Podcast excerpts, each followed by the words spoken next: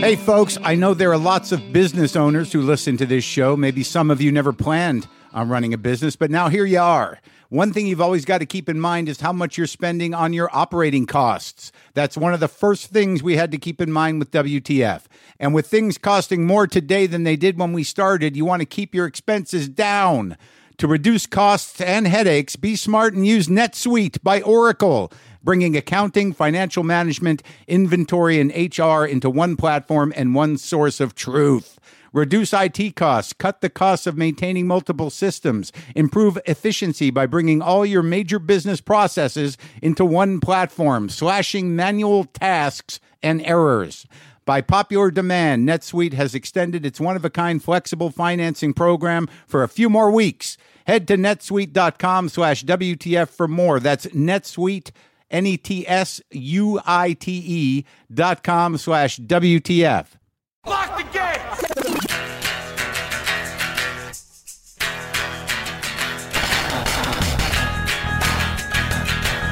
All right, let's do this. How are you, what the fuckers? What the fuck buddies? What the fucksters? What's happening? I'm Marc Maron. It's the new year. This is it. Is it happy? It, has it worn off? Are you uh, where are you at? Does it feel different? Do we feel different?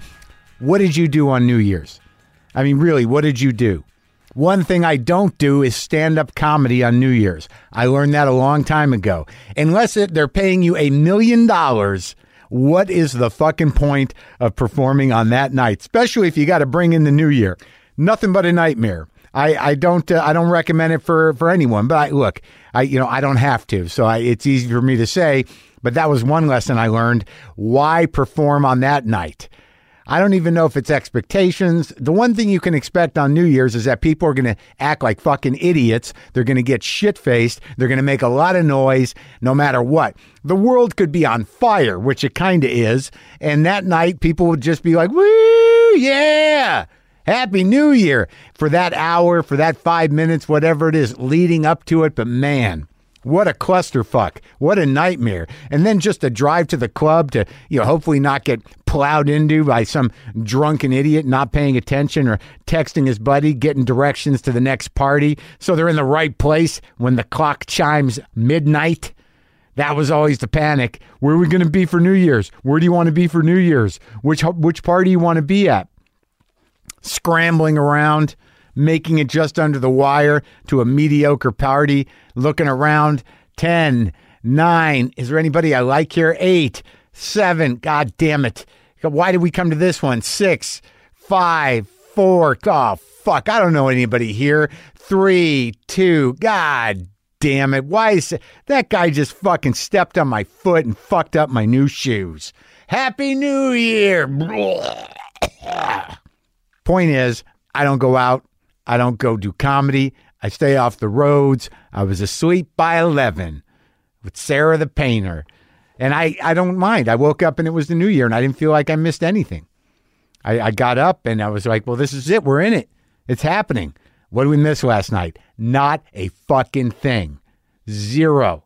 We didn't get to watch, you know, mid level celebrities get shit faced on television while a bunch of people froze their balls off in Times Square waiting for a thing to drop. And I see now I sound cynical. I, I, I hope you had a good new year. I hope it was fun. I hope you brought it in the right way. I hope you got your, your shit and your mind straight. Today on the show, Seth MacFarlane is here, the creator of uh, Family Guy, his new show, The Orville. He's uh, he's directed and written movies. He's hosted the Oscars. He's a song and dance man. He's a crooner, jack of all trades, somewhat controversial, extremely talented. Uh, and I just wanted to I wanted to talk to him, and I got the opportunity to do that. So Seth MacFarlane is on the show today. Also, my friend Christina Pazsitzky, uh, Christina P, just texted me. She's on a thing on Netflix now, a special called The Degenerates, which is a bunch of comics. She's the uh, the sixth one, the sixth, sixth one out of the gate. Very funny. Love Christina. She wanted me to mention that.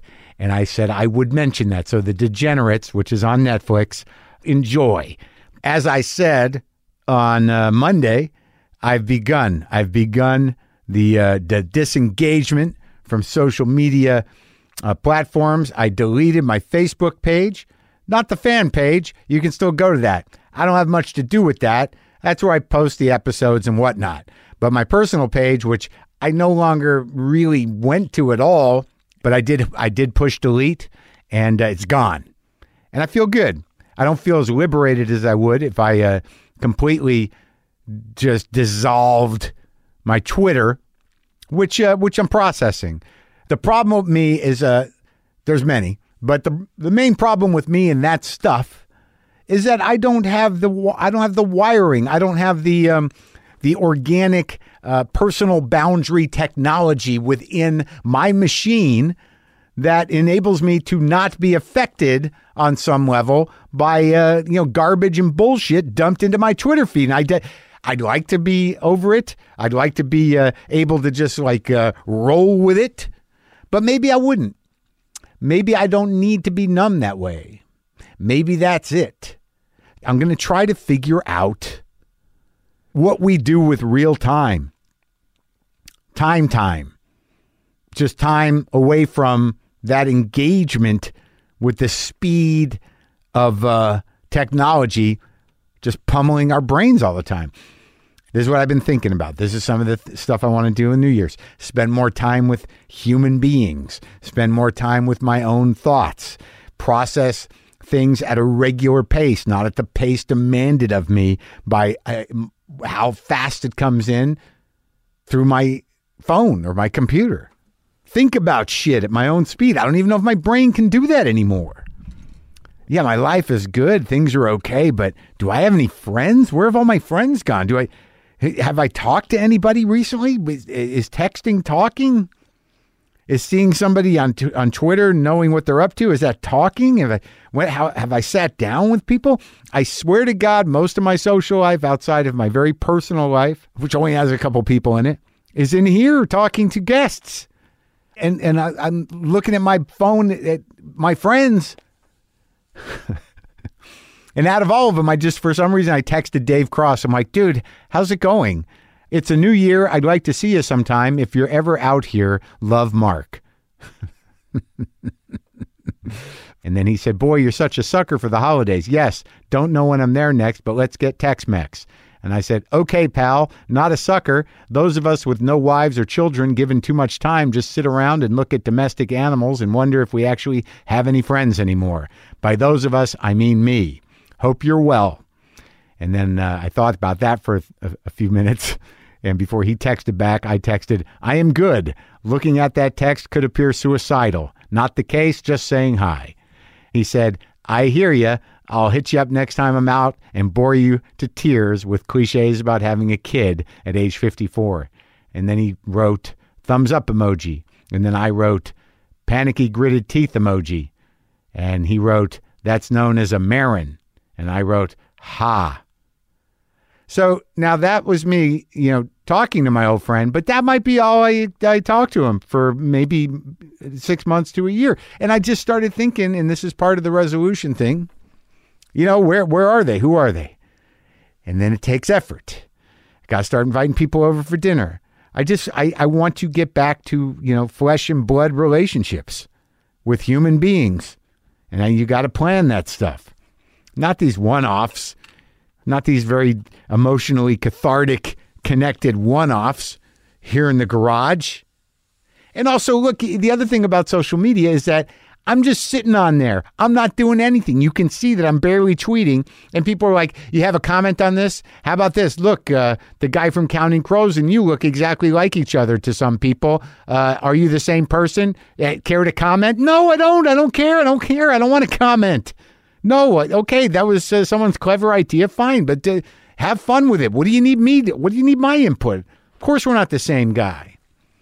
What's going on? What do you think about you know Louis? What about Louis C.K. Said I don't care. I have not. I have not talked to the guy since that New York Times article. I don't know what he's up to. It seems like he's full of anger and and and survival. Survival mechanism has kicked in. That that's my take. It's I don't know his life. Doesn't it, it doesn't seem good. But it's not my fucking responsibility to comment on fucking everything that happens in the world on Twitter. I'm talking like that that someone I, I'm talking as if someone is attacking me right now. See what it does to me? Do you see what it does to me? Yeah. I just I don't know about that that friend thing. I, I guess that, that's really what it is. Everybody goes and they do their own life, but when you you know you make the choices I've made, and that's to live alone, not have a wife, not have children.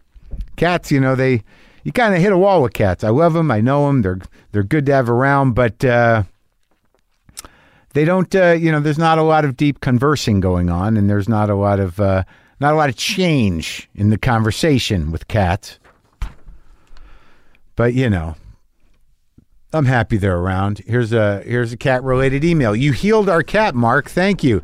The other day, our boy wasn't in the driveway when we pulled up. He's an outdoor cat, but he's always there waiting for us when we pull into the driveway, hundred percent of the time. So we knew something was wrong when he wasn't there. About 15 minutes after we parked and went in the house, we heard him meow. We opened the door and felt so relieved to see him, but he was limping so badly. We were just trying to decide whether to take him to the vet immediately or in a couple of days. His collar was also gone. Scary moment. What happened to the kitty? The next day we took him in. We had to wait in the room for two hours to be seen. He's a stoic little guy, but after an hour of waiting for anything, especially while in pain, anybody would get restless, cat or human. He began shaking and shifting his body every 10 or 15 seconds. So I decided to throw on WTF in the background to give us something to focus on. It was the latest episode, your interview with Reinaldo Marcus Green. Great convo, just great. But the monologue was the standout. Our cat Julius immediately lied down, calmed down, and started meditating with his eyes rolled back. All three of us listened intently as you began reviewing movies, made your New Year's resolution to shut off your connection to social media and become more grounded into your purpose and to spend more time with the people you love. In particular, your review of the Indian pottery documentary left us so chilled out and relaxed. That review was, dare I say, spiritual but in an everyday people kind of way. We will definitely check that film out. Just your review of it made our cat purr. So even before the vet came in to see him, you had already healed him. Thank you, Marc. You're an inspiring dude on multiple levels. We're waiting to see if our little guy's leg is broken. But while we wait, I figured I'd write to say thank you to your twice a week service. You give a sense of home to so many people and cats. By the way, our little boy is named Julius because you guessed it, he's orange. With much respect and appreciation, Brian. Glad to help out. Yeah, see, like you people who fast forward through this, you're missing the spiritual value of uh, of my rambling intros. You're missing it. You're missing the spiritual value. There was another one. Subject line to kill the loneliness. Hey, Marc, my name is Brooks. I am a 20 year old. In June, my first love broke my heart where I, where I lost 15 pounds during the heartbreak. I found your show, Maron. It helped me, made me laugh and feel better. I also work at a grocery where at times I have to work in a one man kiosk gas station where I have to stand alone and wait for people to come to the window. WTF helps kill the loneliness. And the interviews fill the white wall kiosk. Thank you for the laughter during my first real heartbreak. Happy New Year, Brooks. I'm a loneliness killer. Man, that is a service. I'm going to put that on my business card. Marc Maron, loneliness killer. WTF, loneliness killer. Dig it. Yeah, so I'm watching shit. Somehow or another, there's some weird old Sam Kinison set on uh, Netflix. I was a disaster. It's a Las Vegas set a year or so before he died.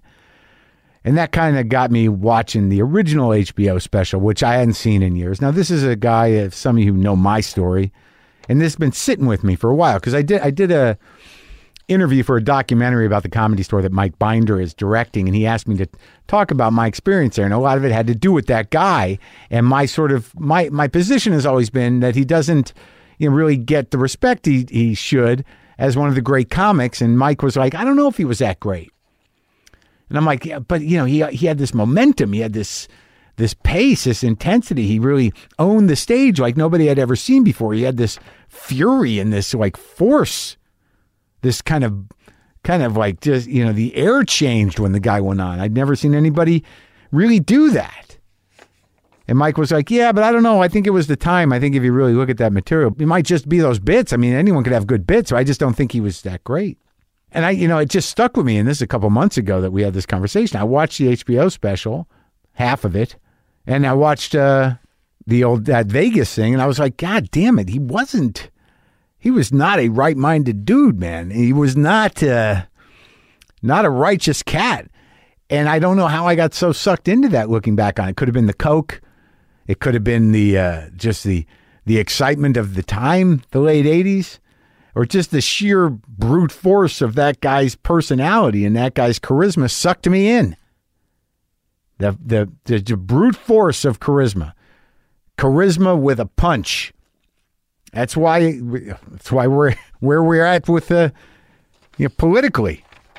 You've got to watch your brain, man.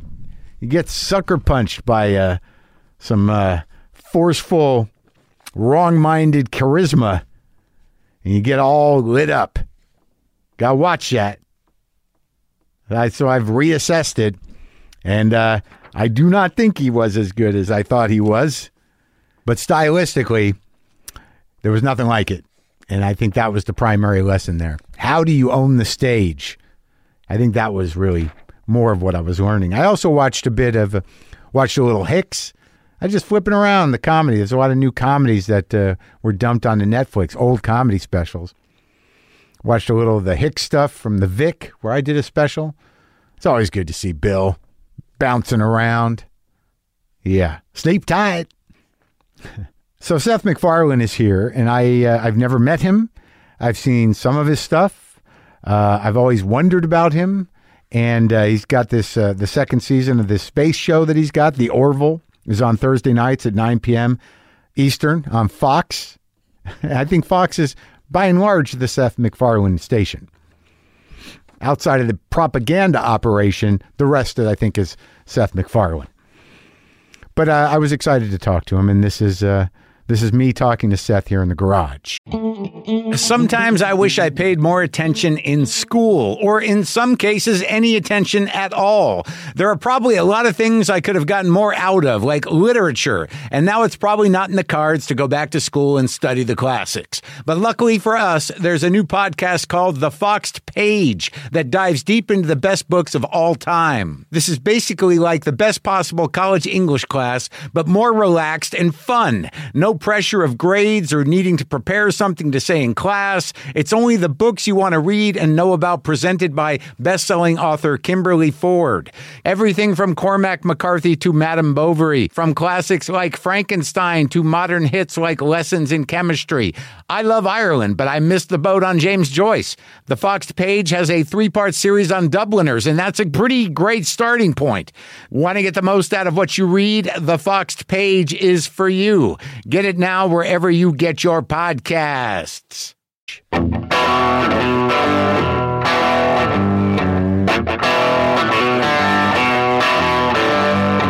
It's weird where my research takes me because I'm like, I'm looking up Kent, where Yeah. you come from. Yeah. Because I have like, I've had things happen to me in Connecticut. Really? se- yeah. That's that's a, that's a that's a vague kind of dark thing. What what? Well, no, what, when I sta- everything all right? Yeah, no. When I started, not too traumatic, but like when I started my comedy career, it was one nighters, and there were Yeah. Mm-hmm. ones like there was one in like New London. You'd go to drive to a bar in New London, and there was a you know I saw a, a guy that I was opening for lose his mind on stage. Oh, was, really? It was great. Oh, I bet that was that was Well, something it to see. It was just one of these things where you know you drive for two hours from Boston. I was living in Boston, and you'd be taking a headliner who you didn't really know. Yeah. And this guy Bob Batch, the whole way down, he's going like, I don't know why I can't get on fucking Letterman. Why can't I get on fucking Letterman for two hours? That, that's his act. no, this is in the car. this is in the car. but that's what happens. We we get to this shitty fucking bar or Yeah, by the yeah. sub base. There's like nine people in there. And I go on and do my half hour, and he just gets up, and within minutes, he's like, "Why can't I be on fucking Letterman?" He's, he's he's yelling at the Oh, people. God. And it's like uncomfortable. And for the first time in my life, and I was younger, I just I, I went into the middle of the room because there were so few people there. and go, Yeah. "Let's just take a break, Bob. Just relax a minute." That's like that's like finding a four leaf clover when you're when you catch a stand up who's angry with the audience. It's the best. It's It doesn't happen anymore. No, because it they're- doesn't. because they're Cell afraid. of- phones. they're afraid of the phones. Yeah.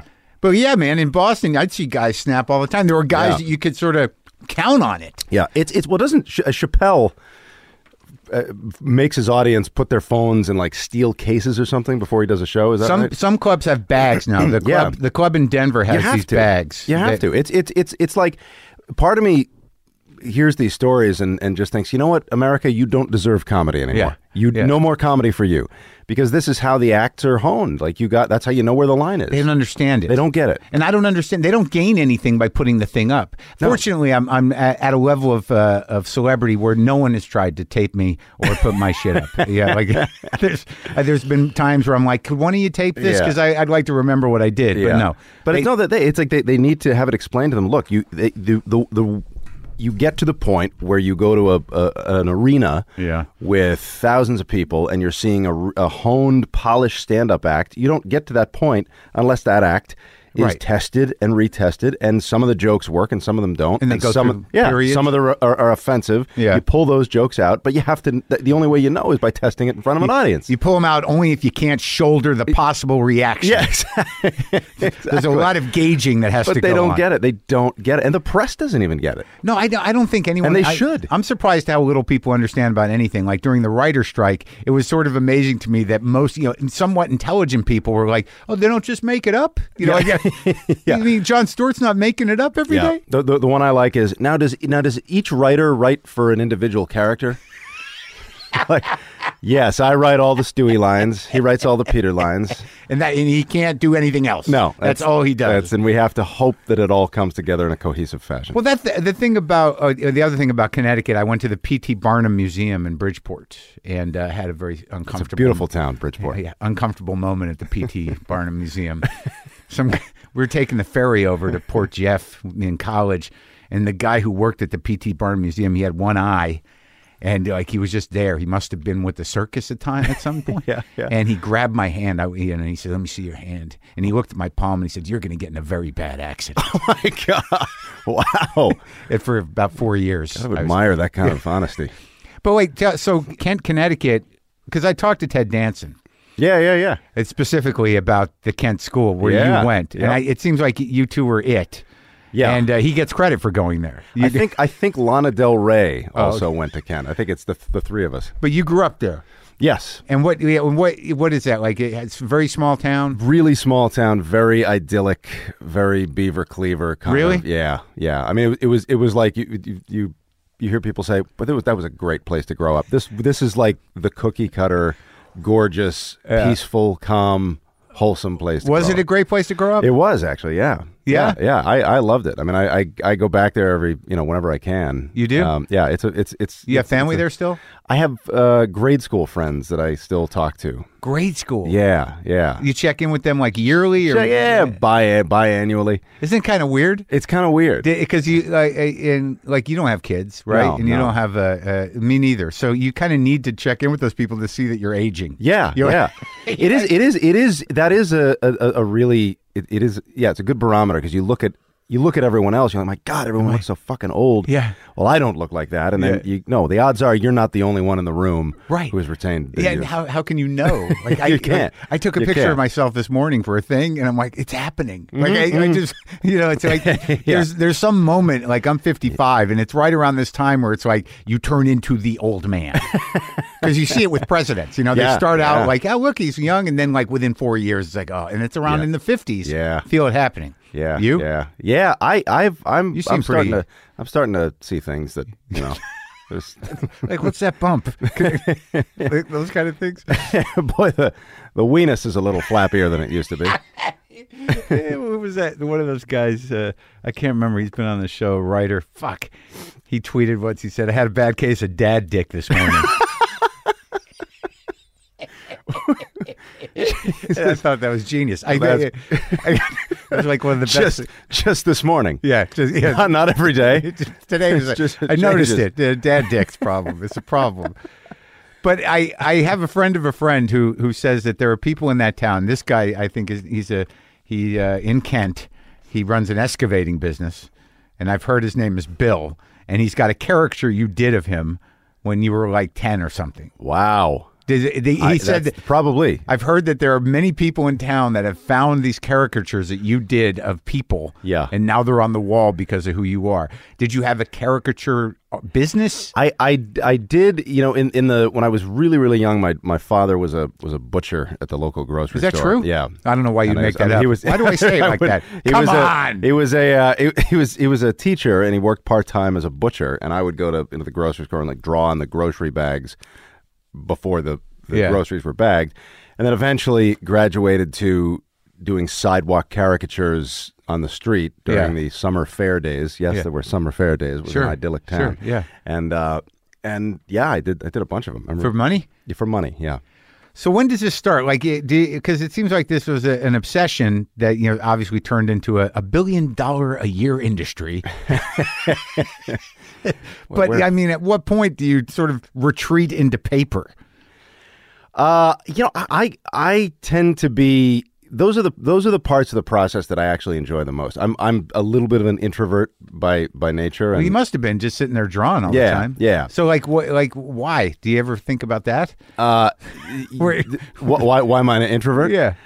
I don't know. I think I think it's I think it's that that was that was you know the the craft that I gravitated to when I was young was something that that was a solitary craft and and that's just what I got comfortable with. But because I mean, I used to draw when I was a kid, and you know, you can get lost for hours and Oh, yeah. hours. Yeah. And, and but you sort of stuck with it, and there's a relief to it. But you seem to like. I guess it's better when you have a true knack for something, where you can look at things and go like, "No, I'm pretty good at this." Yeah, yeah. It's it's uh you know, I I at the time uh thought, okay, I think I have a pretty good handle on this. Um but it, it is, you know, it, it the result is, you know, I, I enjoy writing, I enjoy post production. You know, the most stressful part of a of a film or a television show for me is is the is the production where there's tons of people around. yeah. It's a big crowd, it's very Yeah. bustling. Like that's the part where I'm the most kind of uptight. But were you always like that, like as a kid? oh yeah, do you yeah. just I hated, I hated, uh, and I, and I got better as I got into college. right? But I got, you know, it was a long time where I just hated going to parties. Like the whole idea was just so Because of the noise and because just of the, noise, the noise, the loudness, people- the energy, the intensity. is just too much. Really? Yeah. So you got you, so Yeah. you just And then I discovered alcohol, and I was like, oh, that's the that's what was. That's what was missing. That's the key ingredient. This is what I need to feel That's- whole. to this day, man, I tell you, it's like you go to a party sober, and it's just it's parties are terrible. But did you uh, did you quit drinking? they really are. The oh, only they're way, awful. the only reason we think they're so great is because we're drunk. Right, and then and then you have to deal with the repercussions of that. Yeah. Like you, you know, I, as, I I don't love parties. I I find Yeah. myself. I'm I like if I have to if I get invited to something, there's a long month or two of like, no, I gotta. Fuck! I'm just gonna be there. What am I gonna do? Yeah, Once yeah. I get there, I'm all right. But then, you then you got to worry about what people say afterwards. Yeah, yeah. It's it's all. Did you stop drinking? Big mess. No, God, no. No. No, no, no. no. Rather the reverse, sir. Oh, really? but you don't. You, Um, did you? When did you start? No, I, I, uh, uh High school? uh, college. Actually. Oh, really? Yeah, You waited. Yeah, I waited. I waited. I, I, I, I probably would have enjoyed high school more if, uh, But- if I had. Uh, no, I actually, I, I had a good high school experience, but I, I, you know, in college, it was like, oh, okay, this is, this is what. But in high school, like, so you're this guy who's drawn pictures, and Yeah. like, uh, it, was that the key to your, you know, sort of like, because like I know being a funny guy in high school, you could just kind of move through all groups because Yeah, you were the yeah, funny guy. So did you walk around There was a little bit of showing that. your pictures? to There was people? a little bit. There was, there was a little bit of that. Look, If you like me. Yeah, I drew ex- you. exactly. It's, you're not too far off. Yeah, it, it is. I mean, it's it's it's people give you a little bit of a of like a. Uh, as I recall, I was, I was given a little bit of a of a of a of a respectful berth. right? Uh, Because you were the weird kid drawing, but the drawings were cool. B E R T H, not B I. Yeah. Um, but uh, you know, they they they kind of figured, all right, this guy seems to know he seems to be on a trajectory to something, and we're just going to kind of let him do his thing and not not not beat the shit out of him. so thank you. Leave the kid with the pencil alone. Yes, thank you for not beating the shit out of him. But were you like? Would you? Because you seem like you're pretty. I mean, were you? Were you? Do you think you were like a nerdy kid or? Yeah, I think so. Yeah. Yeah, And what was it like? not in not in the traditional sense, but yes. Because I saw some of this stuff, like when he started doing uh, uh, actual cartoons for the paper. Like you know, I when I was a kid, like who were the guys that you were? Because I liked what's that guy's name? Gahan Wilson. Do you, you know the, Wilson. the guy from the Playboy. He did. He did like. Oh, he's a great cartoonist. Yeah, yeah, Uh, uh, but like the single panel stuff. Yeah, yeah. Like, were you reading Mad Magazine? Were you looking? I, at, I like I liked Mad. The, the the Far Side was the thing that really was Oh, yeah, like that- groundbreaking for me. yeah, That- that's the, your generation, I guess. yeah, that was like that that that uh, just altered my whole perception of of. And God, you you look at those those panels now. Yeah. and they're so great and they're so classic. But you remember at the time they were there were there were if there had been bloggers then, Right. if there had been think pieces, they would have torn them to shreds. Like people were like, "This is this is horrific. This is offensive," um, and uh, and, and but they were brilliant. They yeah. were just they, they were oh, they're brilliant. great. Yeah. Yeah. I, I- well, that's the sort of a problem because, like, even in some of those old panels, I could see you were drawing from a, a grown up world that, you know, there was an edge to them. Yeah. And you already had a cynicism, but it might not have been yours. Was it yours, did you think? I I don't uh, you know. I don't. It, it, a lot of it came from my family. My family was like, you know, it was, it was a happy family, but there was like a healthy cynicism. There was like a really, certainly on my, on my mother's side of the family, there was a very, they were big laughers. Yeah. a really dark sense of humor. Like Really? a lot of stuff that just wouldn't fly now. That's great. But that, yeah, but that was, but that was very. were they know- uh, progressive people? They were, yeah, yeah. yeah, Like we're like we're uh, like what? Your dad was a butcher and a teacher, yeah, and your mom. Yeah. She Was- was, uh, she was, she was in uh, college guidance at at the Kent School, actually. Really? Yeah. So there was a premium put on education, Yes. creativity. Yeah. Let the kid uh, do what he wants, and then rein him in if you need to. Exactly. Yeah, yeah. And you got a, what one sister? One sister, yeah. Now were they like uh, were your folks like um, were they waspy people? They they weren't. They were actually they were both kind of ex hippies. My dad was at Woodstock and Really? you know had his had his share of LSD stories. Really? he, he, he Like the good stuff. The good Like stuff. yeah. like the so he uh, did. So he told you about Woodstock. yeah. Did he live on a commune? Did he do the whole thing? He Did didn't go that far, but he was you know he was a folk singer. Really? Oh. Um, and that's how that's how my, my parents met. My my mother went to a pub in Massachusetts, and there was my dad was up on stage playing the guitar, Ah. and my mother found out where he lived. And it's not the healthiest story. Stalked actually. him? Yeah, stalked him, banged on his door, asked for guitar lessons, and basically just you know went at him like a That praying, one. praying mantis. And uh, so he's a folk singer. So Yeah. there was guitars around the house. Oh, he- yeah. And Oh, how, a lot. did you did you like your dad's music? Because I was. It was kind of weird because like I was. I was. feels like you're pushing back a little now. Yeah, but I guess you know he he was in. You know th- this this was the counterculture music. So I guess my way of rebelling was was gravitating towards the Sinatra. Yeah, exactly. I'll Yeah. show him. Yeah, what was good? These kids, they don't know what's good. But yeah, you know, no, I, I, I, uh, I wasn't. You know, they, they were the Simon and Garfunkel, Peter, Paul and Mary. Yeah. You know, Rita Coolidge. Ooh, Rita kind of Coolidge. stuff. Yeah, yeah. There's they- some sadness there. yeah, yeah. Yeah. So that was what was in the house. That was what was in the house. Yeah. And you didn't like it I then. can, I can, I can, I didn't, you know, I, I was fine with it. It just, I was, I gravitated a bit more towards fuller, you know, I loved orchestra. I loved film scores. I was like a big John Williams fan from, at, from a, at a- nine, yeah, yeah. Really? Yeah. Loved John Williams. it I- it actually connected with you at that Yeah. age, Oh, where yeah. you could hear like that music is doing something. Yeah, yeah. Because usually when you're nine, you're like, I like the movie. I was, you know, it was a we, it was a very musical town. We had we had uh, a, a choir director that would put on these uh, Gilbert and Sullivan shows. So we were Oh, yeah. all doing like fucking Gilbert and Sullivan at, at eight and nine. Oh, you're in the show. Yeah, So you're got, you're doing musicals. Yeah. Because I noticed, like when you hosted the Oscar, I was like, I was like, this is a song and dance man. What is it? this guy's not a cartoon guy. Mm. Look at him. He just wants to dance. he just wants to dance. That's all he wants to do. it kind of is, right? I mean, you know, who do, who doesn't who doesn't enjoy It that? scares me. Oh, wasn't that what's the what's the what who, was it somebody said like the, the what the reason you become a DJ so you don't have to dance? Oh, or, or, or, I- or be seen I think I think when you I remember going to the Derby at, at all. I remember going to the Derby Yeah. at one point when that was still around, and I was like, and I'm not a With the good- uh, swing I'm- thing? Yeah, I'm not Yeah. a good dancer, and there's a guy on stage singing, and I'm like, that's yeah, I want to be that guy. He doesn't have to deal with any of this shit. Right. He never has to get on the dance floor, And he can still be cool. and yet he's still cool. yeah, yeah. He's driving the whole thing. Exactly, exactly. Well, like Favreau was a big swing guy, right? And you work with him a lot, right? Yeah. Oh yeah. Yeah, Yeah. It's a, I, but you're not. You don't see yourself as part of that thing because that was sort of a trendy thing. You, it seems that like there were a lot of guys wearing zoot suits and jumping around, and Yeah, it's it's I, I th- there's there's a there's lounge swing and then there's true. You know, to, I mean, to me, the best Sinatra recordings are his ballad albums. Uh-huh. Are you know only the lonely and "Where are you?" and and no one cares. You know, the, the, the stuff that's like that's where there's the the minute long orchestral intro before he even starts singing. the, the big bill. Um, Yeah. the strings. Yeah, yeah. yeah, yeah. Did you read Dino by Nick Tosches? No, Oh, no. dude. Listen, I'll Amazon it right now. It's a it's this poetic, dark investigation into the soul of Dean Martin. Really? Oh my god! When did when when did it, when did it come out? It's a classic. Uh, geez, it's got to be maybe the early '80s. Dino, Nick Tosches. He's a very dark guy and a very dark writer, and it's a biography of Dean Martin.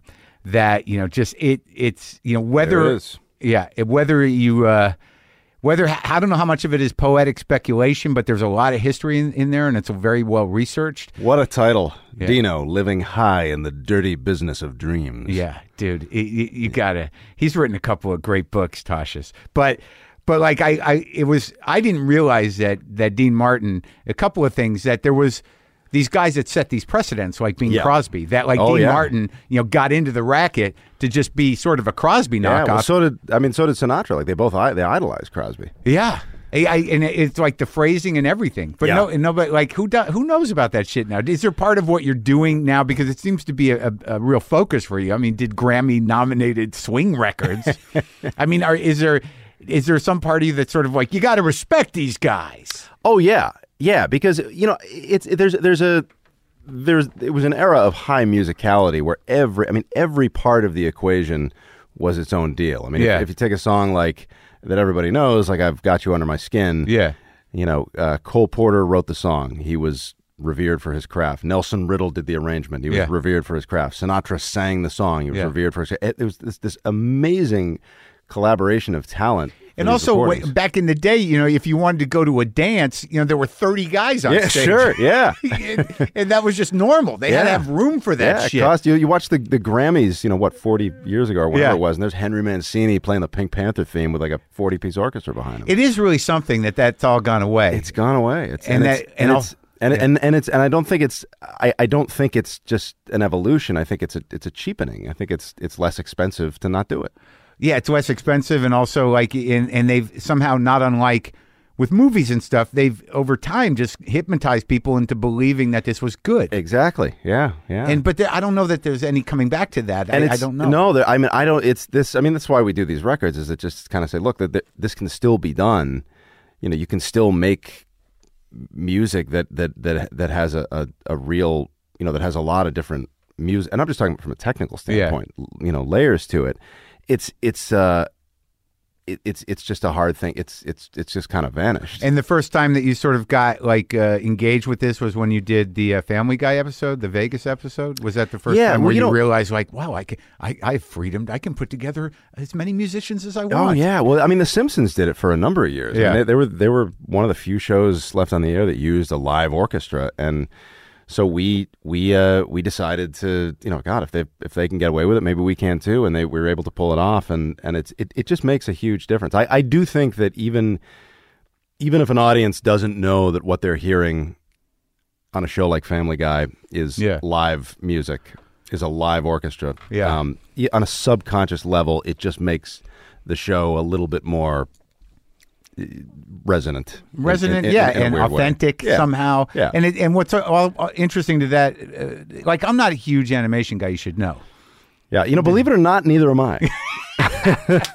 But there, but I think that's true. There's like things I've learned over time. But like the interesting thing about uh about orchestras is each one of those guys has a story. You Yeah. know, you read about like big bands and the ones that kind of spun off onto heroin and then became bebop guys and Yeah. just drove their Well, you lives know- into a ditch. you know, it, it's it's the, to me the, the the biggest the biggest problem is it's the the the source of of of the creative the, the creative impetus has fallen out of the hands of the composer and into the hands of the producer and it's it's it's an oversimplification but it's but it but it's true i mean it's it's it's you a, a producer cannot give you what you know george gershwin could have given you It almost makes you cry. yeah oh yeah to, to Yeah. feel the you, know, you can feel all the instruments in the right room. Yep, And yep. it's such a beautiful life embracing thing that's just gone. Yeah, it's it it's and it's an interesting point because I it's hard to think of anything in recent years that has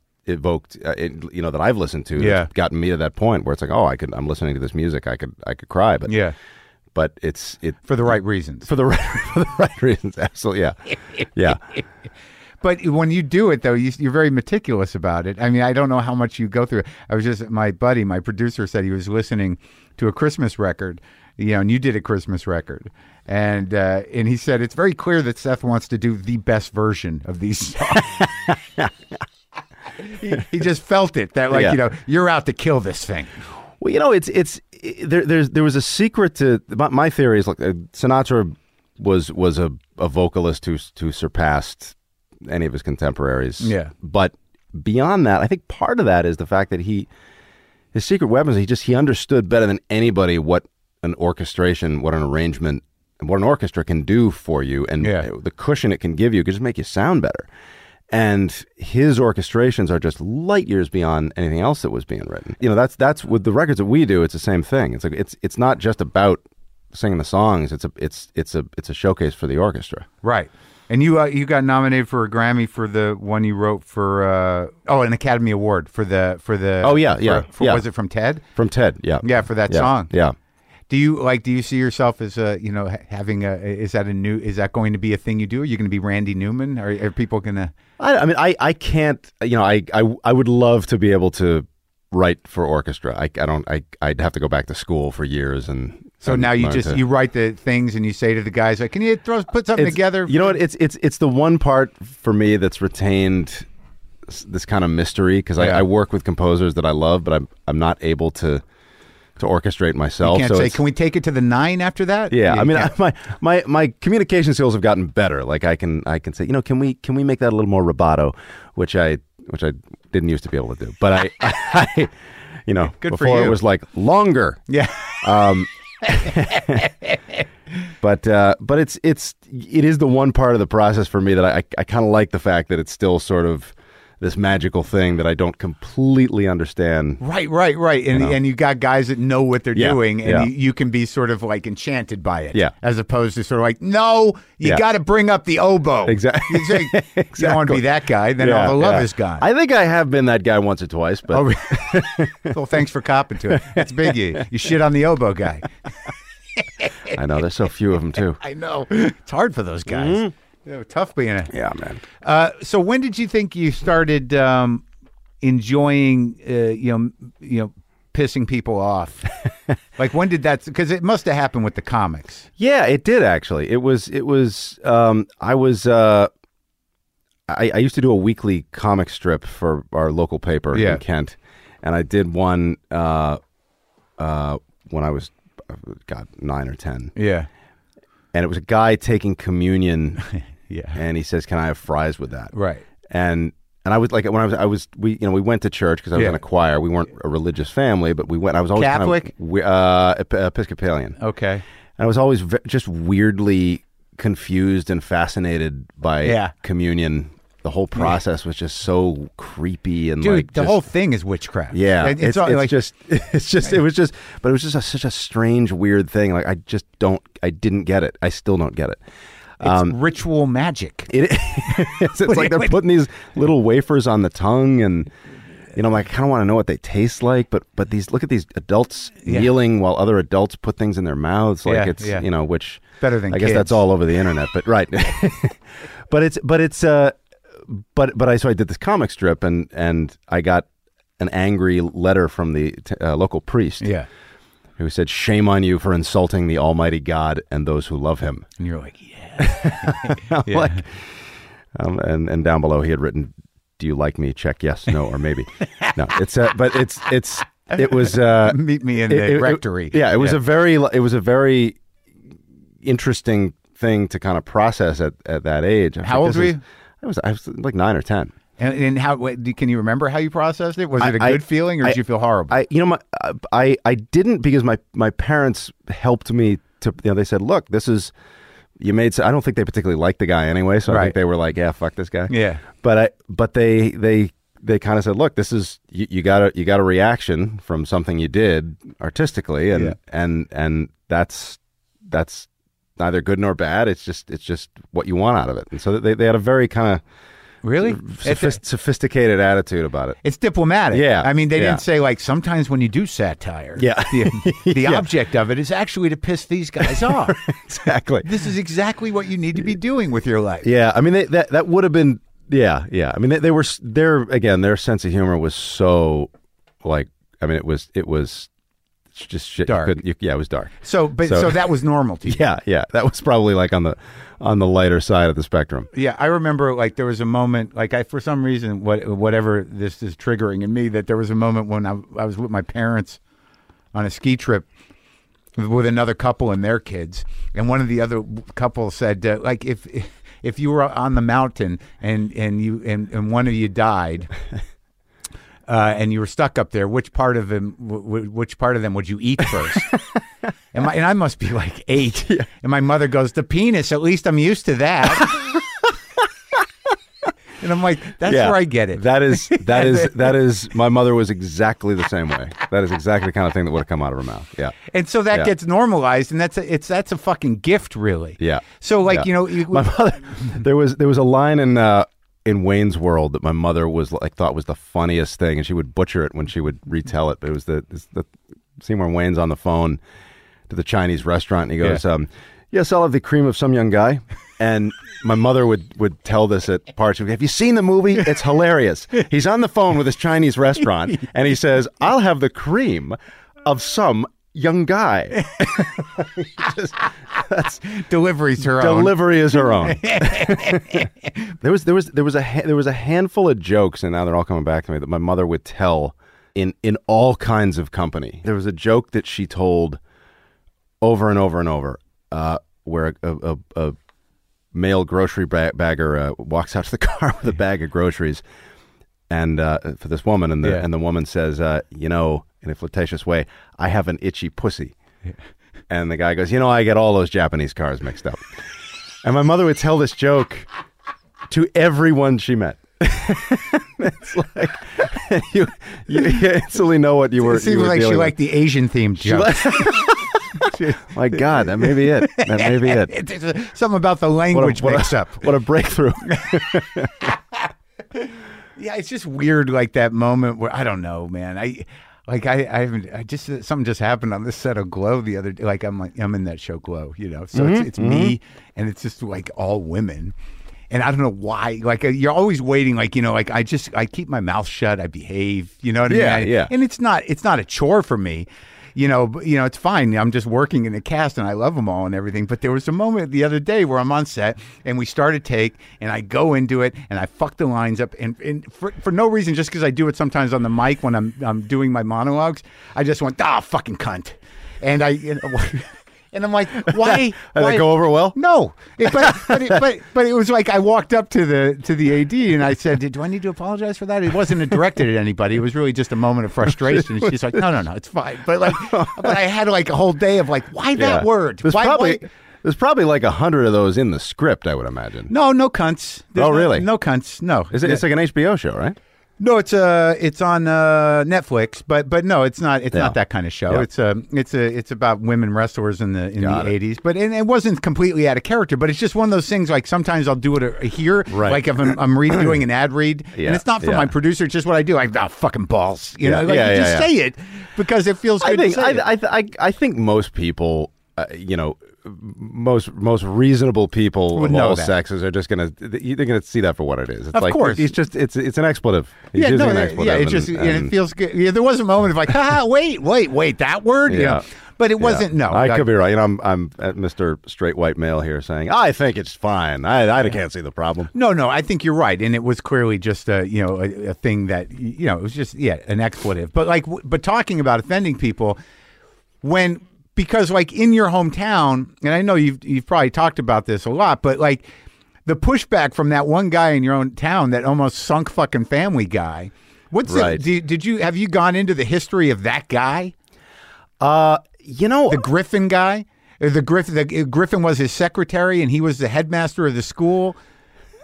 God, yeah, that was that was an interesting that was an interesting uh, experience because it was it's it's it's like your high school principal calling you as an adult Yeah, and and you know asking you to, to do something, and it's like, well, that doesn't really work anymore. But it was just the name, right? So how long? How long had the show been it was on? a name.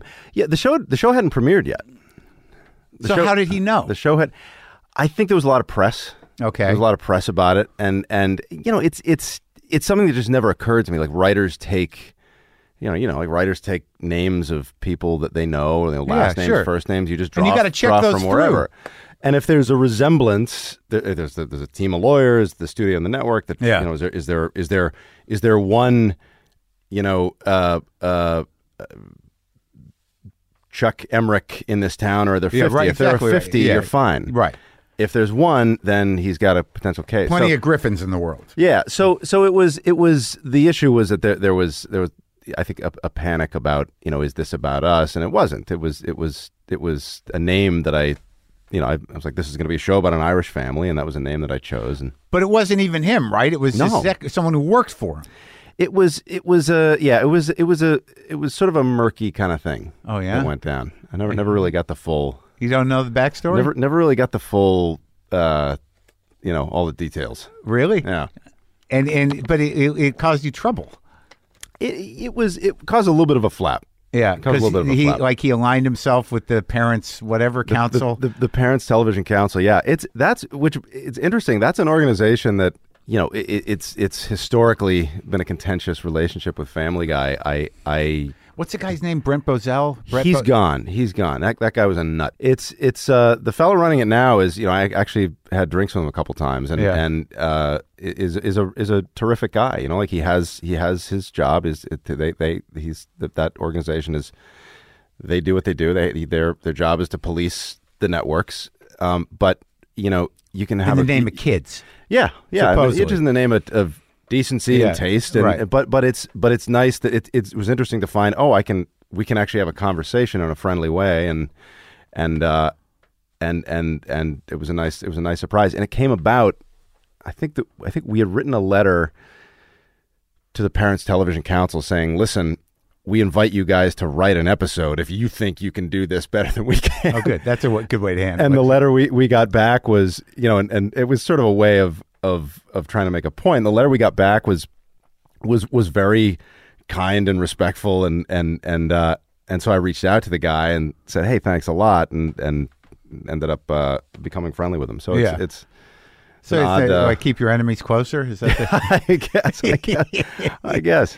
Well, I mean, it, it, it just. It, I guess when you like the whole I, the whole genre of animation that you know at some point I think be, before you, you know there was grown up animation always, you know, kind of you know uh, Betty Boop, Wizards, whatever the stuff I saw when I was a kid. But there was a point on television where it, it had a, it appealed to both kids and and and adults, and then you know what the freedom there was. You know how much are you filling a kid's head with, I guess, was a real predicament for the uh, moralizers. Yeah. Right. So, like, who's this for? Is this like you know how how did they you know look at at, at cartoons?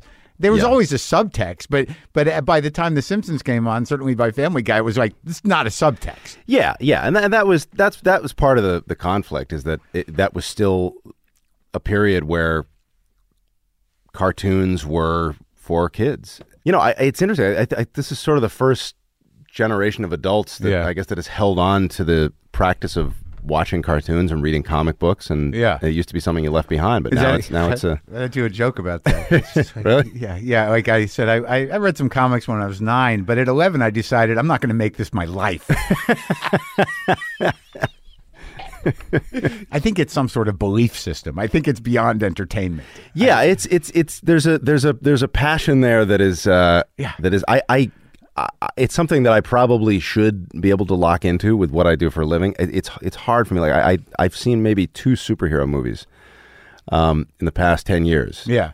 Um, It's just like it's a choice. I'm I'm not sort of like fuck that, but I don't think to do it.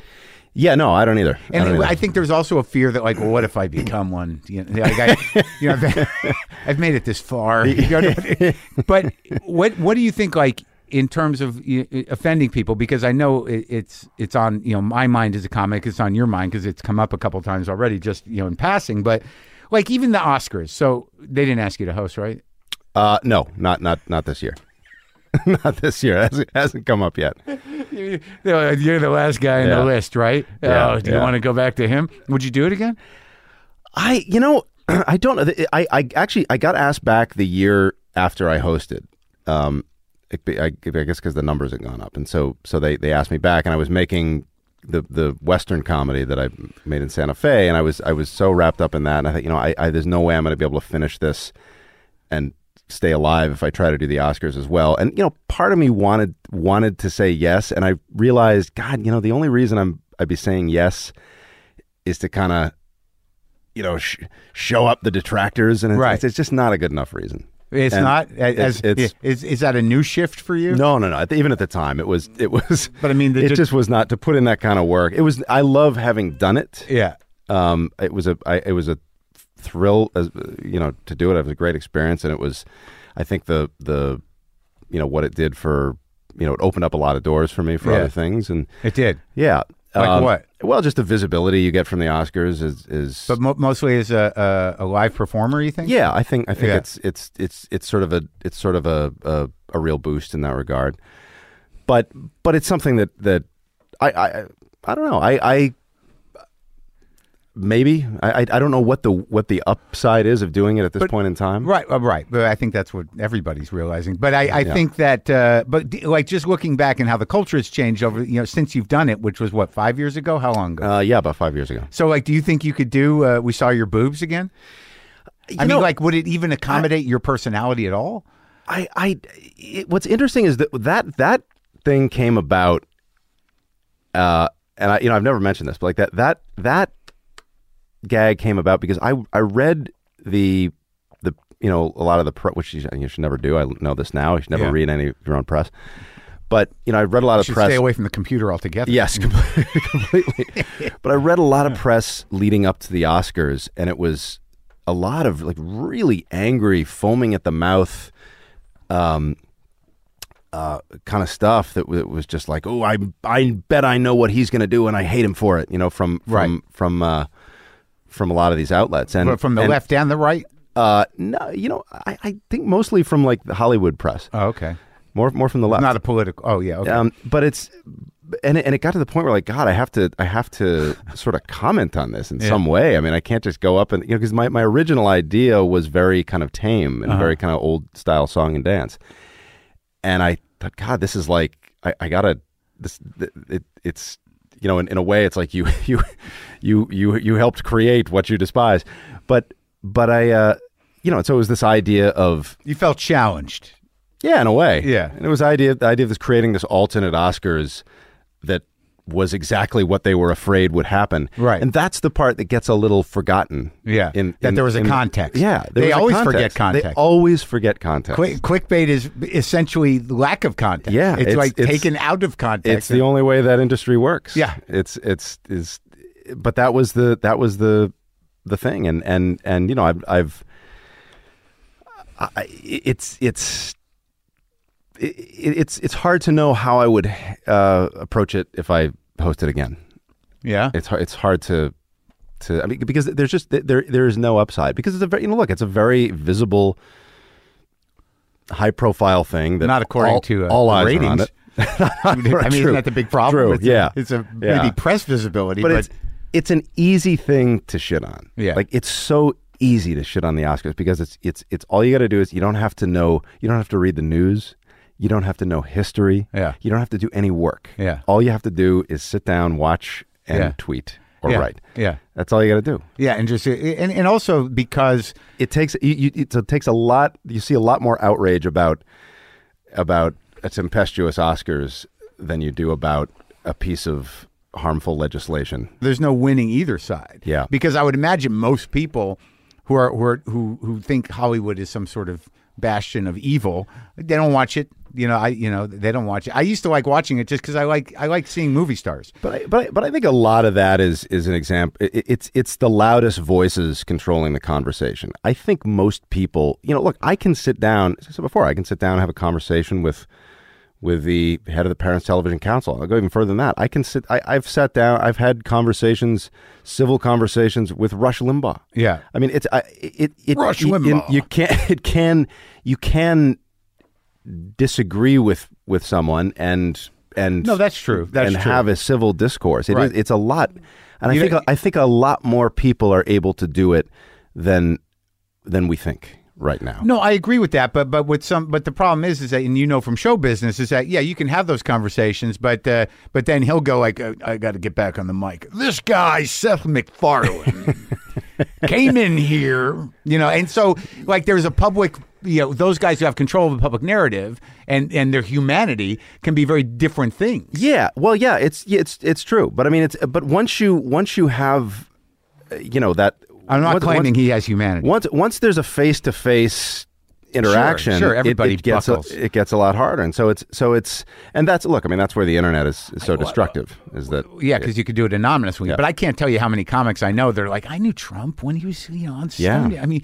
you listen to him Stern, and Jeff Yeah. Ross has been on his plane, Yeah. and it's like, Well, you you know, I think that that was that was before the deification. I think whoever whoever you are, you have to be made of the strongest stuff um, to survive deification. to survive that kind of lionization when you're standing in front of a crowd of thousands of people who are treating you like a god. Yeah. Unless you are made, and Trump is not is not strong enough to to to, to handle. And in some ways, you know, you saw little inklings at the last debate where you know Bernie might have been getting into it a little bit. He- that he was maybe feeling a little bit. You know, lionized, Elevated, and it's, yeah. and and not you know he's he's made of much stronger stuff than Trump is, but you know you ha- you have to be superhuman to to, to be a really special kind of person to avoid that. to to maintain at least a false sense of humility. Yeah, yeah. You you have to, you have to you have to maintain a healthy a healthy amount of self loathing. Yeah, be, yeah, something to stay humble.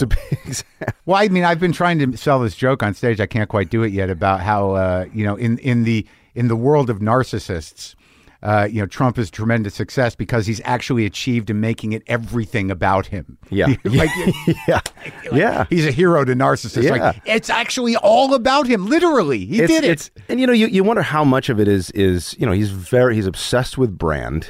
he's mentally ill. He's meant well, yes, yes. At this, this point, he's mentally ill, but but you know he's obsessed with brand, and and he's probably thinking to himself, you know, when when I'm done with this, I'll be able to start the the conservative news outlet to rival Fox News, and and Oh, only if he can do it from prison. yeah, yeah. But you know that's that's what I think is going on in his head. That he's thinking, if I all I, all I got to do is hang on to this base, So I can, yeah. So I, no, I think so I can true. make money off it Yeah, when no, it's done. that's which right. is probably all he wanted to do in the first place. I mean, that, that's the rumor is that he just never really wanted the gig. He well, now we're here. yeah, yeah. You know, so I Yes, are. can't. I, uh, I can't find any. I, I don't have any sympathy for his plight. No, I don't either. But but let me ask you on the other thing. Like you know, in most of the shows, certainly in Family Guy, that there was a, you know, i the the idea was the Rick Rickelson, the Rickles like you know equal opportunity offender thing. But now that you know there's there's there are people that uh, that that specifically put Trump in office so they could you know shamelessly Yeah. say those words Yeah. and have those ideas that you know what place does it what how what is the conversation for you now in your head about what it means to to to still do that? Or I know I know you're a little distance from it now. Yeah. it's a, a And little by, and by the way, that's that's one of the reasons that, that I that I am distanced from it is that it's it's it's a it's a tightrope that uh, it's almost impossible. Yeah it's not it, it's not enjoyable anymore because you know comedy used to be this kind of if you'll pardon the term safe space that that You can could could, could kind of it could, could kind of exist in its own little bubble. And you know it's it's it's I mean you know when you have your your uh, sensitivity seminars that you know that every corporation does nowadays it's an interesting little asterisk that because the one thing they say is that, you know in the context of that writers room of that creative space yeah it's it's it's sort of a different set of rules because you have to have the creative freedom to just spitball whatever particularly in comedy. And that that is still protected. You know it's not that it's not like that's that's gone out the window for the most part within reason it's still protected at least for at least in my experience well yeah I mean comedy writing rooms are like some it must have been like your family I mean this yeah, sort of yeah. dark you- I mean, yeah, just a way to get loose It's it's exactly it's the way to put it. You know, yeah. Yeah. I mean, it, it has to be this this, and you have to respect people, and you have to treat people Sure, well. But sure. but you also have to have a have the freedom to to Push the spitball and figure out where that line is. Yeah. and sometimes you cross it. Right. So so that that part of it is, you know, it, it's when it gets out into the public. That's the part that's that's just too it's too stressful now for a lot of people. And and I you know I I, I love what I'm doing now because I just don't have to really deal with that as much. I am distanced from Family Guy. But as far as the com- you know what it does to the conversation and and what it does to the the, the medium I mean animation is strangely in its own sector. You know you, these aren't real these aren't faces it's different than sending a tweet You have a freedom. No, but Yeah. also like what happens if we just in in a in a broad sense become afraid of of even trying to find that line. That's that, and I think that's that's the problem. And again, I don't think that I don't think that reasonable people, uh, you know, I I I don't I don't buy that this. I, I don't know anyone who who would be offended by, and I've you know I've worked with you know I've been in this business for twenty years. I don't know anyone who would be actively offended by you know a- anything that that is I, mean, I don't know maybe there are people who would who would have been offended by what you know what you said on the set but Right. but I, I don't I don't know I I think you know, everyone People that I know would have said context. yeah this is you know even people who are maybe uncomfortable it's like yeah you know he's he's pissed he had a moment Yeah. um so I, I don't think it's this this there's this kind of sense that there's a witch hunt It's not a. Oh, you're saying I don't that think that's true. It's not most people. It's it's a few people in in a sense that uh, that put their life into being you know to oversensitive. being angry about comedy. Yeah, yeah, and I and I and I don't think that I don't think that that's I, I like you know th- things that get things that get me mad, things things that that get me angry. You know, it's it's science denial, it's it's social injustice, it's it's you know reading read a, an article about mass incarceration. These things piss me off. right. Um, I don't ever remember feeling any rage at anything I heard in a fictional setting. In- Yeah. in, a in a television show or a film or or or a or a uh, or a stand up But it- but- which is a form of storytelling. Right, but isn't it interesting though because you know just professionally and also personally as people that that sort of you know broker and funny that you may not be offended, but when you watch it now you're sort of like, no, that's going to offend somebody. Yeah. that- well, yeah, and you know, again, it's like as I say, it's it's easy for me as you know, again, straight white male. It's easy for me to say that. So I, I I'm coming at this from a place where, where I'm not entirely, you know, I don't have all the the the tools Of to, course, to- to- right. for a proper perception of of. Well, that. I think But- that's that's probably the most important uh, you know outcome in terms of women, uh, you know, ethnic groups is that they, that that finally there is a sensitivity and an empathy that Yeah. probably wasn't there, and Yeah. and, there, and I think that's healthy. absolutely. But then, how do you shit on them? well, because you know, I, I I think I think that's. I, I maybe You know, I should as- reframe as- that a little bit. There, there was hmm. the, the the idea of using stereotypes or, or or being an equal opportunity offender or Yeah. investigating, you know, the differences be, between people. There was something humanizing about it, and and it was not in in in its best form meant to be isolating or I- hateful. I think we'll find that. I think we'll find that balance again. I think you know, it- was it Ronan Farrow pointed out that that, that when when you have this kind of a sudden release of of uh, of oppression, you're gonna it's gonna be like opening a floodgate. Yeah. I mean it's it, it's gonna be big and loud and forceful, and and that's you know that's justified at the outset, and I think you know at a certain point it's just going to be a matter of okay once once we've we've acknowledged the problems and we've we we we actively seek to correct them then I, I think we'll be able to find some equilibrium Right, that's right. I think that's true, but but I also think that in terms of uh, uh, clickbait, the internet in general, that that and I you know and well, that's an industry. I mean, click, clickbait is clickbait is not a productive part of this. No, no, that, I know. I, but that's my point. Is that, and, and I don't talk about it too much. Is that the idea that everybody, you know, has a voice that can be heard and exploited. You know, is uh, you know, it might be at some other juncture in history a a, a democratic uh, ideal, but now it's just become like a malignancy. Well, now you can't get any, now you can't get anything done. I mean, you- Right. you, you can't have a you can't have a discussion with you know fifty million people. I mean, you you have to the the, the whole thing of there's a reason we elect representatives Right. to go and Right. have these discussions in smaller Yeah. groups and arrive at, at And it's not some guy named at Slingblade. Yeah, ex- exactly. yeah, I mean, no, it's it's it's there there are good and bad elements of of. I, I think most of Twitter is immensely destructive. I think you can point to something like And I remember when when uh, Bruce Jenner became Caitlyn Jenner, and the the the internet, um, you know, this this was it, it was all over Twitter the next day, and she was accepted in a way that that I think would not have happened 10 years prior. I Right. think I think 10 years prior you would have had people at the water cooler going, "My god, did you see that interview? Holy shit. What what a nut." You know, but but because suddenly you have this this smaller community because of, of, of Twitter, because of the internet, it, it it was it happened like that. I mean it was it was an amazing giant leap forward. So you have these little glimmers of, of positivity from from that, but most of it is just is just Right, and I a- think that's cancer. I think that's important because I think what's happening culturally in terms of you know uh, white male perspective and also the administration we have and what that's empowered is that the, the one thing it seems that whoever is still on board with this shit, the one part of democracy they couldn't seem to manage or handle was tolerance. Yeah, yeah. And and just the license to be like, I don't have to put up with this shit anymore. yeah. great Yeah. yeah.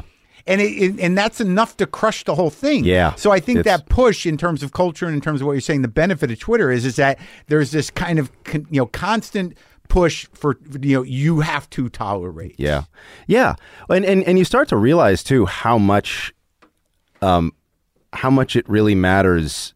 You know, a, a lot of Trump's base does not, you know, they- they're not bothered by his, by his crudeness, by his lack of of of of uh, civil discourse. Or, And- or by the fact that he's a fucking grifter. Right, right. They're, they're not bothered by that. But it's, but but even just in how you present, it, it it's amazing how that can alter the whole. Like it really does matter how the president conducts themselves because it, it, it was just a different country under Obama, and and I think I think a lot of that had to do with the fact that you were getting a different message from the from the top down. It's like and, and it's Stability. I, one, one of my one yeah one of one of my castmates uh, on the Orville pointed out that it, it, it's it's a, it's shocking how quickly, um, after Trump took office, Yeah. a large portion of the country goes, "Oh my God, whew, I can say this shit now." Well, man, it's like it was just right under the surface, and, Right, and right there, man. it's like pulling the it's like pulling the band-aid off a wound that will mm-hmm. never heal. yeah, yeah, yeah, Oh, that thing's not going to get better. yeah. It's but now we can see it. yeah, exactly. That's the thing. If we make it through this, we're going to know who they all are. It's true. it's true. It's true. But it's but it but it is. We on the left have to figure out a way to.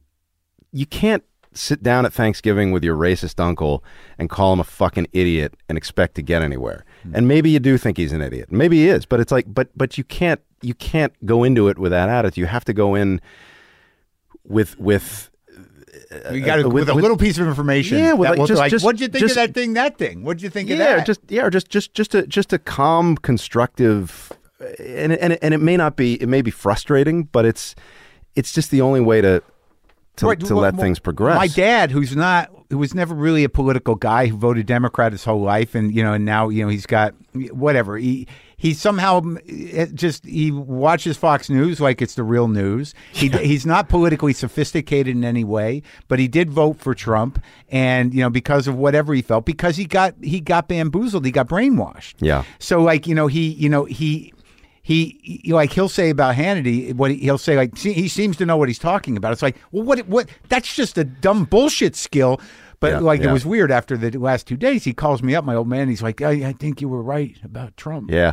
I guess you never know until you know. I'm like, no, more than half the country knew. yeah, but it's but it's a problem. You can't you can't, you know as as hard as it is to you know we all we all want to blame the voters. We want to blame the Trump voters for this, eh, but you you can't. It's not that simple. You you you can't expect. You know, look, a lot of us had the advantage of of being armed with a certain skill set that allows us to detect bullshit. Um, I couldn't fix a car if you paid me. Yeah. and yet I, you know, we we we all we all need each other. You have to look at it in terms of it, is are, are are these are these people to blame or is Fox News to blame? Are these people to blame or is is is it is it Harold Hill selling the the the boys band? Is it his fault or is it the people who get suckered into it? Well, yeah, and also like the uh, my fear is that the real problem is that once you you are able to sort of disassemble people's ability to to assess or believe you know facts or truth, Yeah. you're you, you, there. There's a good chance that those brains are broken forever. That's, uh, you know, it's it's a good question. I don't know. That'd be a, that'd be a You question know, for like where, where because like you know with all this antagonism Yeah. of of of the sort of you know people who consider themselves practical and working class and and they're they're they're feeling that they're being condescended to Yeah. by scientists Yeah. and that they can be presented with scientific fact and go like I don't know jury's still out it's not out Yeah, it's not out That's that's and that's where that's where it gets dicey because then it starts to affect the rest of us in a in a in a big way. Um, and you know when when those kinds of issues Yeah. come into play and scary. and That's It scary. is. It is. But as somebody like you, like you know, in sense of of like you know, you're clearly positioned uh, as culturally and, and politically left, but you take a lot of shit from the left. yeah. I mean, like, how do you handle being, uh, you know, accused of being a misogynist or being homophobic? And uh, I mean, Well, you know, I, I've, I've, I've, I've never had an interaction with anyone who's written anything like that about me, Uh-huh. um, which I think is conspicuous. Like it's, it's, it all happens In a- from, from, from the safety of a, of a tweet or a blog, or you Yeah. know, it, it, it never, it's, it's, it's never presented to me in a way that, that is where it can be a conversation. So that, that, that's conspicuous, and, and that, and that, that's allows me to sort of dismiss a lot of it as as clickbait. As Uh-huh. look, I mean, you have to like outrage makes money. so you've never had somebody sit down with you on a panel or or have a debate with you and your your political points of view, or because I mean, you do do a lot of activism work. Yeah, for uh, the LGBT community and whatnot. So, but that is not in some way, you know, some kind of like you're not doing that out of guilt. No, no, I'm doing because that's that's that's what my parents. I mean, my parents. That's Right. They they they raised me to right. to to believe that those things are important. Um, but but it's it's also I think the the inability to separate. You know what I run into a lot is is people watch Family Guy Yeah. and then assume that that is is a microcosm of my personality. Right. and it's it all goes part and parcel with this inability to separate fact from fiction that is infecting the whole country and i think i think you know look reality shows were kind of the first sort of uh Cancer. yeah and then and then social media instagram you know what's what's real and what's fake and it's and you know it i look back at a show like all in the family and it's it's almost like you know you, you, you wouldn't you wouldn't have blamed norman lear for archie bunker's racism he, Right. he was showing a he was he was parodying a certain type of personality Oh yes, everything happens at the same frequency. Yeah. and it, it- right. That's what's happening. and I'm not saying we're I'm not you know saying we're all in the family, but I'm but I'm saying that y y there is but they can't. They can't discern. They can't It's- distinguish. It's, a, it's a Yeah. statement. They track it to a person. Yeah. That person's a fuck. Exactly, exactly, and it's and it's it's this oversimplification. It's it's it's a it's a it's an inability to make that separation, and and you see it on both sides. And then the problem is, is that it, I think it's more destructive on the right, but you see it on both sides. No, I think that's probably true. So, uh, how did you go to RISD and not become some sort of fucked up artist? Um, I I was uh, They must have been surrounded by them. yeah I I you know. Th- there were there were a handful. Mo- most of the school when I was there, most of the student body was very gravitated towards towards fine art. Yeah. There was a handful of us that were a little more. Uh, we gravitated toward the commercial end of things, and, and I was one of those. Practical-minded. Yeah, I, I did a student film, um, and I, like, I I had phenomenal professors at RISD. Like I, I had I had, you know, it, they they struck just the right balance between instruction and and freedom of tone. Yeah. and I made a student film that was sort of a rough version of, of Family Guy in Yeah. a lot of ways, and and Is that what started it? and I remember, uh, yeah, Yeah. yeah. I remember one of my professors saying to me, you know, this is your one chance to do that self-expressionistic project that that uh, you may never get to do again in your whole life, and I'm just worried you're wasting it on a lot of bathroom humor. and you know, God, God bless them. They supported the hell out of me, and uh, Have you written that guy a Christmas and card? I- you know, they, they, they, I, I, I- love them because they, they, they, they basically taught me all the skills I needed to, to, to make that, that project. But you seem like but then I got a few laughs at the screening, and they're like, "All right, maybe this guy, Yeah, yeah. maybe this is his trajectory." Comedian. Yeah. But I mean, but there's, but I mean, you must have been like, because you seem like a pretty well managed uh, individual personally, and I don't know how much you were drinking or whatever, but there, like, were there different camps? I mean, there must have been, you know, people going, you know, uh, on stage or painting with blood or, you know, or, or doing performance art pieces and all Oh, that. yeah. And, and, and Yeah. you were coexisting with these people. Did you have peers that were, you know, out there? Oh yeah, yeah. There was yeah, there were some out there. There were some out there people. There were Yeah. there were there were. Uh, I God, I wish I I I racking my brain to think of specifics, but nothing's coming to mind. Um, but but there there were a lot of of Did you heavy appreciate that? duty- Yeah, I mean, uh, you know, they they they're they're people that you interact with, and for the for most of the time, they're Yeah. they're you can converse, and and you're all kind of after the same goal. Um, you know, a few a few people who are kind of out there on the fringe. Yeah, yeah. But uh, but Yeah. you know, for the most part, the guy painting with his own feces would have a beer with you an hour later. yeah. and go, what do you think? and then you'd be diplomatic. Sure. Hey, yeah, it's, it's interesting. Doing interesting stuff. I, no one's going to go to the show because it smells bad. Yeah, it's it's a great it's a great uh, education in in the art of bullshit too in a lot of ways because you had to have these sessions where you critique each other's work Oh, yeah. and it and you know there was some really good stuff and there was some stuff that was not good and it really taught you the politics of of uh, Diplomacy? of diplo- yeah In yeah. criticism? yes I think you know. Yeah, find the good thing. You know, like I like what the you did. compliment Yeah, sandwich. yeah, yeah. That co- that corner is interesting. The rest of it, you know, the, the grain of Yeah, the yeah. paper is just really man you must have gone to the right drugstore but uh, so but you never tried stand up. i did actually I, I did when i was in college and i did a little bit of it when i came out to la and i i didn't do didn't do a whole lot. Didn't didn't stick.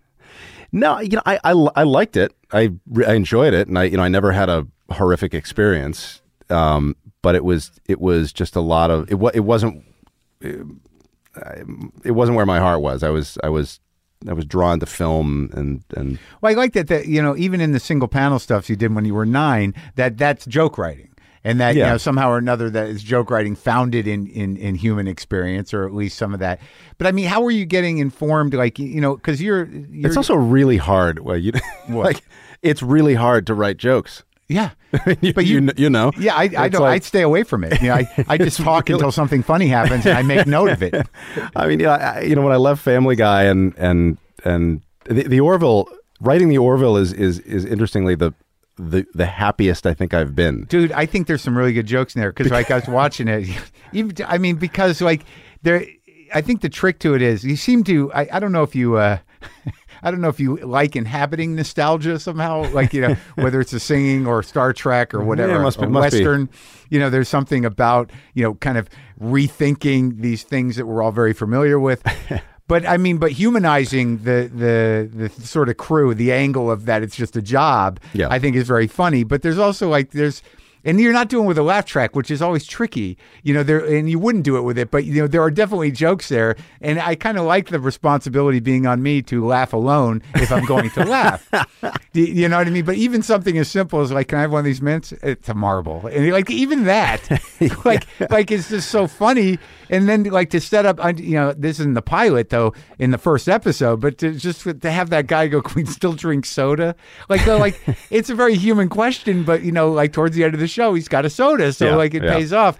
But that stuff is, I, I, you know, I like it, and I like it that it's not the thrust of the show. It's not all joke to joke. and it and it got and it, it settled into what it what it eventually became when we found that balance. You know, uh, initially there was there was a a sense that all right, this this is we're going to have to, and, and it was it was self imposed. It was this it was this pressure to to kind of do what I've been doing, lest I deviate and piss off my audience. And it was Jon Favreau who you know directed the pilot and read the script and essentially said to me, you know what, this this is I like this is this is good stuff. I like this. I, I, I this is a breezy read. Don't be some of these jokes seem like you you may be scared of the of the story that you've Yeah. written, and don't be. It works. And so I kind of I took that to heart as the show went along, and, and it really settled into something that was, as you say, more about just kind of regular people working in space Yeah. as opposed to a sitcom that takes place on a spaceship. No, yeah, I kind of feel that, and also because it's space, you know, the the suspension of disbelief is necessary, but because it's such a familiar terrain, in that it is on some level a reflection of Star Trek, Yeah. right? So, so you're kind of you're cool with that, and there's definitely a lot of space in space, you know, in, in Yeah. the work environment. Like it's very tricky. To, to create something that is so clearly a stage, and and just have people, you know, you know, having these eh, brief interactions, and, Yeah. and that guy who plays your friend is very funny. Yeah, Scott Grimes, he's fantastic. He's very funny. Yeah, he's great. But yeah, you know, it, it is it is a the nice thing about that, you know, the bridge of a spaceship. I mean, look, even even Star Trek, you know, adopted that from sci-fi that had come before. Like, it's Yeah. it's, it's a trope that's so familiar at this point that it almost it, it's all you almost get away with it like it's an office. Yeah. because people just are just used to it. Right, and, so and they'll can- take it. Yeah, that, so that part of it you don't have to worry about explaining. Right. And, and and you don't have to worry about explaining, you know, just weird aliens around Right, with right. regular jobs. Right, You, are kind of used to it. and I, it's like it's not like I'm not a, a sci-fi guy, but you're obviously a Star Trek guy. Yeah, I, I, I was a fan. You know, I'm not, I'm not a I'm not a huge sci-fi guy, but I you know I loved the Twilight Zone. Well, yeah. I loved. I loved uh, I loved Star Trek. Anything anything that was that humanized the genre. But do you have a like an opinion on the Captain Pike episode and whatnot? And Uh, I I I I I, re- I remember um, I remember them all very well. yeah. I think I I think I may have enjoyed it. But what is it about this? Like you seem to be, have a sense of a, of a, a strange sense of nostalgia of for things that were around long before you. Like, and I don't know whether it was you know coming up through Hanna Barbera or what like sort of made you want to integrate yourself into this particular these different histories of show business. Can you identify it? it, it I mean, look, you, you come out to Hollywood, and what's the thing everybody wants to do? Make a western. It's it's just Is it? It's got such. I I've talked to other filmmakers who just who are drawn to that They genre. feel like they have to. Well, it's it's it's something that's so it's such a classic part of the the where where we work and where we live and and But no, it, but it's like, in. but the weird thing is, it's like it's rare. I've seen a few. I just, I just bought a, a big book on the making of the Wild Bunch. So I started watching that again. yeah. and uh, you know it's it's it's very specific and it, and it and it is a thing. So you just wanted to take a crack at it. Yeah, I mean, it's it's. I, I was a fan of the genre. Like I had seen a lot of westerns. What's your and, What's your western? What's your? uh, you know, Man Who Shot Liberty Valance is probably my my I gotta favorite. watch that because Yeah. that's like you know I that's one of the ones I, you know I've seen Shane, The Searchers, Shane's Stagecoach, great. yeah. Uh, yeah, and the Searchers is great too, and Yeah, and you know what, like is a like a genius western is that is like Clint Eastwood has made some great westerns. Oh yeah, It's yeah, weird Yeah, that, hang like- 'em hang 'em high. I remember being very good. But even like the Pale Rider, yeah. like the, it's such a classic structure. But the Unforgiven, it's like I'm going to put it all in here. Yeah, it's yeah, all going. In. yeah. and the, like the, the at the end where it says he went on to own a, a haberdashery in San Francisco is the best part of that movie. Yeah. like people with histories. yeah, you know. yeah. yeah. So so that so you just wanted to take. Well, it was it was also a, a you know when I, when I would watch these things, and you know my, my, my co-writers Alec Sulkin and Wellesley Wild had had the same reaction because we were we, we all we were all fans of the genre, but we'd all independently had the same reaction that God, this is this is, they're so cool and they're so epic and the scope, but at the same time, God, it would have been horrible to live there. Yeah. Like how it's it's this odd combination of of magnetic romanticism and just you know disease and death. Yeah, everywhere, and no ability to stop it. Like Yeah. in, the, in the opening shootout in the Wild Bunch, they kill literally most of the town. Yeah. trying to kill Yeah. the outlaws, which is probably barely a town, and it's never with. even spoken of. you know, everyone's laughing and uh, you know, literally on the way away from it. Yeah, There's yeah. just, you know, both sides. We just want like, what do you do? Like, if you weren't, particularly if you weren't an alpha, like, what do you do? Like, the sun goes down, you go home. What do you, what do you do? You sit there and wait for death. That's kind of all there is to do. I, I don't know. I, it's a good question. I mean, I guess that's what we're all doing anyway. But Yeah, we just have a lot more things to distract us. Exactly, yeah. But What it's uh, all about. And like, what what what drove? Like, I know anthropomorphizing is is part and parcel to the line of work you're in. But like, what you know, it's one of the great gifts of animation. is you Yes. can make anything talk. Yeah. But like, what compelled you to do Ted? Yeah, I I I liked that there was something that was but look, I mean, you know, that goes back to the Far Side too. Like one one of the one of the fundamental tropes of the Far Side was this Yeah. this conventionalizing of of uh, of an, of talking animals. You know, Yeah. there's, there's, a, there's a there's a there's one that I remember. There's there's there are two cows that are like sitting in their living room, and the and the the wife cow has has like all these pearls and like this this you know wearing this beautiful dress and Yeah. is, is like just clearly living a very good life. And the caption is just Wendell, I'm not content. And it, and it was just such an awesome non joke. That's just like why did this, why this needs to be two cows Yeah. and and so that was the idea. I, I just hadn't seen anything. Uh, I hadn't seen anything like Ted. I hadn't seen that that part of the story told. Where okay after the after the the, the fairy tale is done, Yeah. you know, sh- show me the show me the toy that you know. Look, there's there's always the trope of only the pets can hear each other talk, or only the toys can hear each other talk, Right. And the humans can't, and that, and and and I was always kind of partial to the Muppets, like the fact that the Muppets were just kind of walking around. Kermit and Fozzie worked for a newspaper in one of the one, one of the movies, and and Yeah. uh, and it, you know it wasn't oh my god that frog can talk. It was like man that that frog was just really passive aggressive with me. yeah. So you know, in the age of CGI, I thought, God, you know, I haven't seen this done yet, and and and where just everything about this character is treated as human and casual and normal and just mundane and boring, except for the fact that he's a talking bear. Yeah. it's uh, yeah. So it's sort of like they're they, it, it, it's uh, it's a human story. Yeah, yeah, Right, right. You're just sort of like, and I think that's sort of the thing about space too, and the thing about your humor in general is that that you know you're going to humanize these these environments that that you know are, are really kind of sterile in a way or Yeah. over the top. and it and in a dramatic way, you know, that's that's.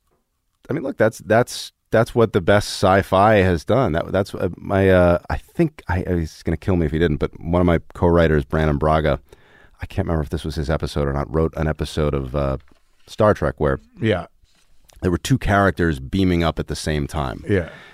and they accidentally got merged into one guy Oh yeah, yeah. completely fictitious, absurd premise, but it was presented as in this very human kind of civil rights sort of way because the guy was now saying, "Hey, I want to stay this guy. I don't Yeah. want to be these other two guys. I want to be this guy." And they're saying, "Well, if if if we if if these two guys still existed, they would probably want to be themselves." So, do we make this decision for you? Do we force you back into two guys, or do we let you stay one guy? And so it's ridiculous, but but it was so like it was- Philosophical conversation. philosophical, and it was presented as as real. So that's th- there, a, a lot of what I do does. I, I I am fascinated by the the impossible, the fictitious, the absurd, presented in a very accessible, normal way. Yeah, yeah, I do it in the in that first episode when the blue guy's eyes blow up for no reason. Yeah. just squirts blue. It's not explained or anything. Yeah. but it was it just it's a reaction. It's just was he afraid or what? He's he's. I, I yeah. I think that's the. You know, we we we keep that vague. It's network television. You'd have to ask Rob Lowe. So now you, so now you're uh, so now you're you're safely flying around in space and uh, and doing swing music. That's that's that's what's happening. That's So as have you gotten all the fuck you out of your system? Yeah, I, you know, I don't know. I, I, I, I, um, I, I, as I said, like I'm, I'm enjoying myself more than I have at any point in my career with, with the Orville. Probably because, as I said, it's so hard to write jokes, and you know, when you're doing an, an hour long show that's kind of focuses on story and character, you just, you just can, you know, you don't have to worry about ending a scene with a gag. You can end a scene with a thought, And- Right. And it's, it's, it's just it's like you know being at boot camp for years and suddenly being stationed you know Yeah. someplace tropical But and now do you do you feel like Family Guy's behind you? i don't you know the the idea of doing a family guy movie is still very much in my head i think that's that's still um that's still a possibility Yeah. uh i i don't know you know that that'll that would be a challenge at this point because to go back in and and and it'd be a fun challenge to figure out how that how that franchise translates for me after having been away for so long you know if, if i came back would i write it the same way and and and uh and I don't know. It's it's it's interesting to. to I, I'm, I look forward to exploring it at some point. Right. So you're still you're willing to try. Yeah, And uh, so your uh, your your your mom's passed, but your dad's around, he's around. Yeah, and he's Yeah. out here. He's out here. So you see him a lot. I do. Yeah, yeah. He he he he shows up at my house sometimes when I don't even know he's there. Yeah. You guys get along good. Yeah, no, he's great. He's great. Oh, well, that's good. So now, I, oh, uh, from what I understand, you seem to be uh, have been uh, stricken from the books at Kent. You know, I I, I don't I don't know because I haven't I haven't I haven't looked into it in a while. I th- I think there was a there was a third party attempt to reach out recently, but I, Yeah. I it was kind of an odd To, to was- reconcile. the- yeah, yeah, Really? I think so, and and and it was I gotta I gotta, dig it up because I don't I don't. it- What, there- what was the approach? It was just eh, hey, you know, there's there's a desire to you know make amends and and Really? bury the hatchet and O- over the Griffin thing. yeah o- over the over the I mean mainly over over the over the headmaster parents television council thing. Yeah. I just I just didn't know what to make of it because I didn't know who What they wanted from it. I didn't recognize the name and Yeah. who it was from. So, but I, yeah, I, I think there's I think there's absolutely room for that to. Do to- you give to a be, shit? to be patched up? Um, I I do only because when I go back to visit my hometown, I kind of like to. You know, it's, I'm, I am a very nostalgic person, and it's nice to kind of walk around campus and and and Yeah. you know see where you you once spent so much of your time, and you know, I I it's like going to visit your childhood home. It's just there's there's a Yeah. it's it's Yeah. It's it's a it's a nice thing to be Is able your to do. Is your childhood home still there? It is, yeah.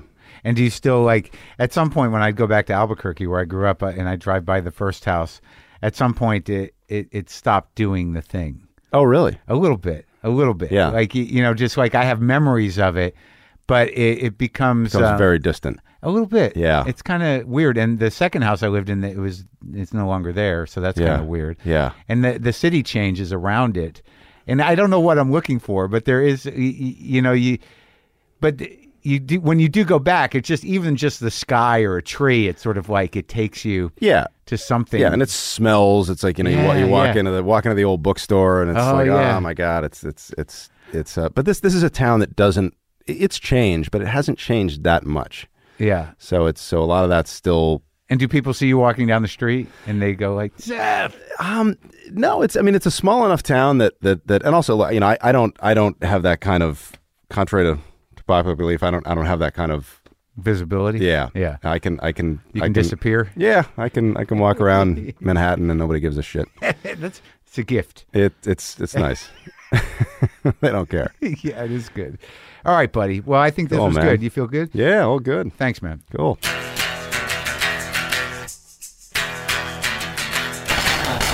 Seth MacFarlane, folks. I enjoyed that. I hope you did. New season, uh, the second season of The Orville is on Thursday nights at 9 p.m. Eastern on Fox.